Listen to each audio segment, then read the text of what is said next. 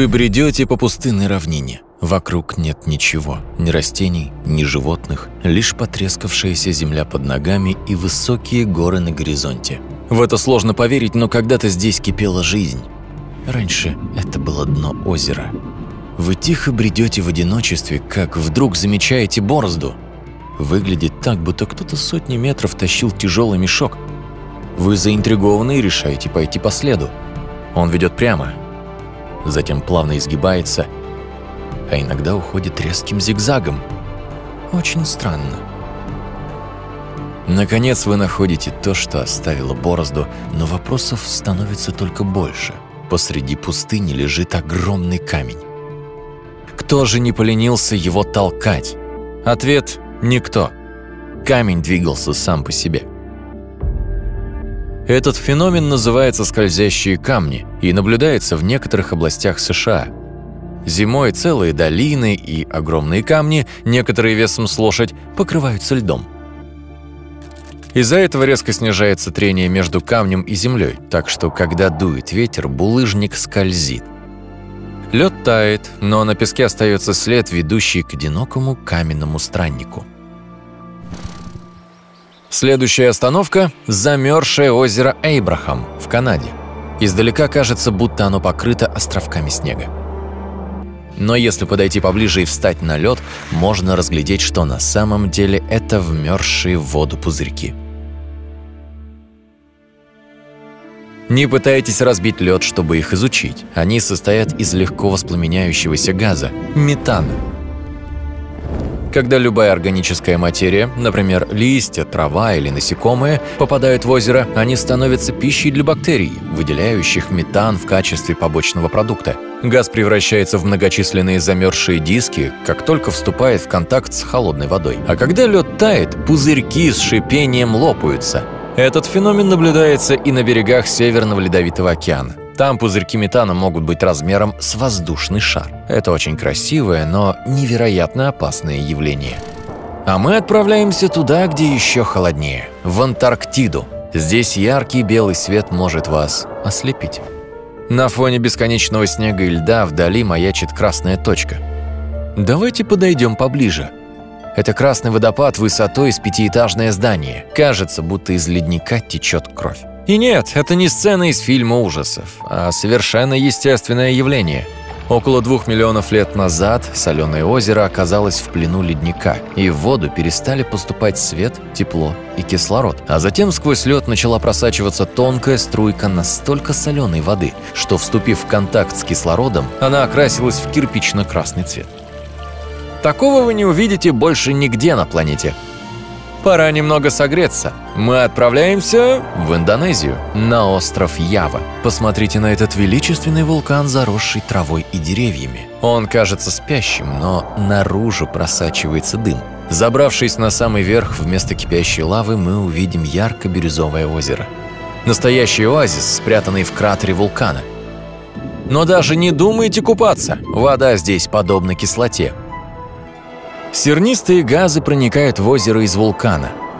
Вода, богатая металлами, приобретает потрясающий цвет, когда вступает в контакт с серой. Когда горячая жидкая сера воспламеняется, озеро вспыхивает электрическим синим светом. По ночам кажется, будто вулкан извергает ярко-синюю лаву. Перейдем от синего к розовому, как жвачка. Наша следующая остановка – озеро Хиллиер в Австралии. Оно не единственное в своем роде, но кое-что делает его уникальным. Если набрать воду в стакан, она останется розовой. Ученые до сих пор не уверены, с чем связан такой цвет. Согласно самой популярной теории, дело в водорослях и розовых бактериях. Они используют солнечный свет для получения энергии и в качестве побочного продукта выделяют такой пигмент. О, а еще в этом очень соленом озере безопасно купаться. Но оно закрыто для туристов. Только если у вас не найдется особого разрешения, например, для проведения исследований. Но можно полетать над водой на вертолете. А теперь мы переместились в пустыню Намиб на юге Африки.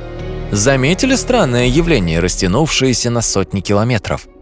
Эти необычные круглые пятна на песке называют волшебными кругами.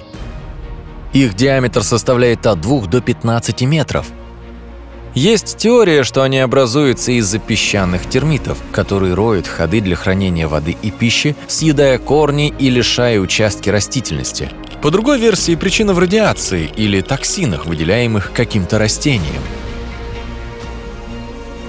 Не все молнии бьют с неба.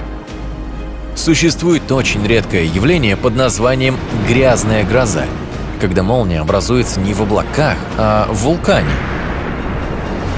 Действующий вулкан Сакурадзима в Японии – один из самых известных в мире. Он извергается почти каждый день, выпуская в воздух черные облака, внутри которых формируются молнии. Во время грозы кристаллы льда сталкиваются друг с другом и создается электричество. Так появляются обычные молнии. А во время грязной грозы друг с другом сталкиваются частицы вулканического пепла –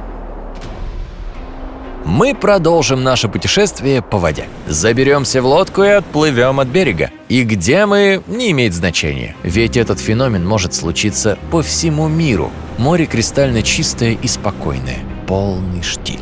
Но что это? Вы слышите громкий гул? За считанные секунды огромная волна высотой 14 метров вырастает на гладкой поверхности. К счастью, лодка остается на плаву, а волна исчезает так же внезапно, как появилась. Поздравляю, вы только что пережили атаку волны убийцы. Некоторые ученые считают, что такие волны возникают, когда поверхностное морское течение сталкивается с сильным встречным ветром. Другие утверждают, что они формируются во время столкновений теплого и холодного течений. Но самая интересная теория состоит в том, что причина возникновения подобных волн – это нечто под названием кинетический вампиризм. Согласно этой версии, при определенных природных условиях волны приобретают способность обмениваться кинетической энергией. И среди всех волн присутствует волна вампирша. Она поглощает энергию остальных, а затем высвобождает ее одним ударом. Это объясняет силу удара и внезапное исчезновение.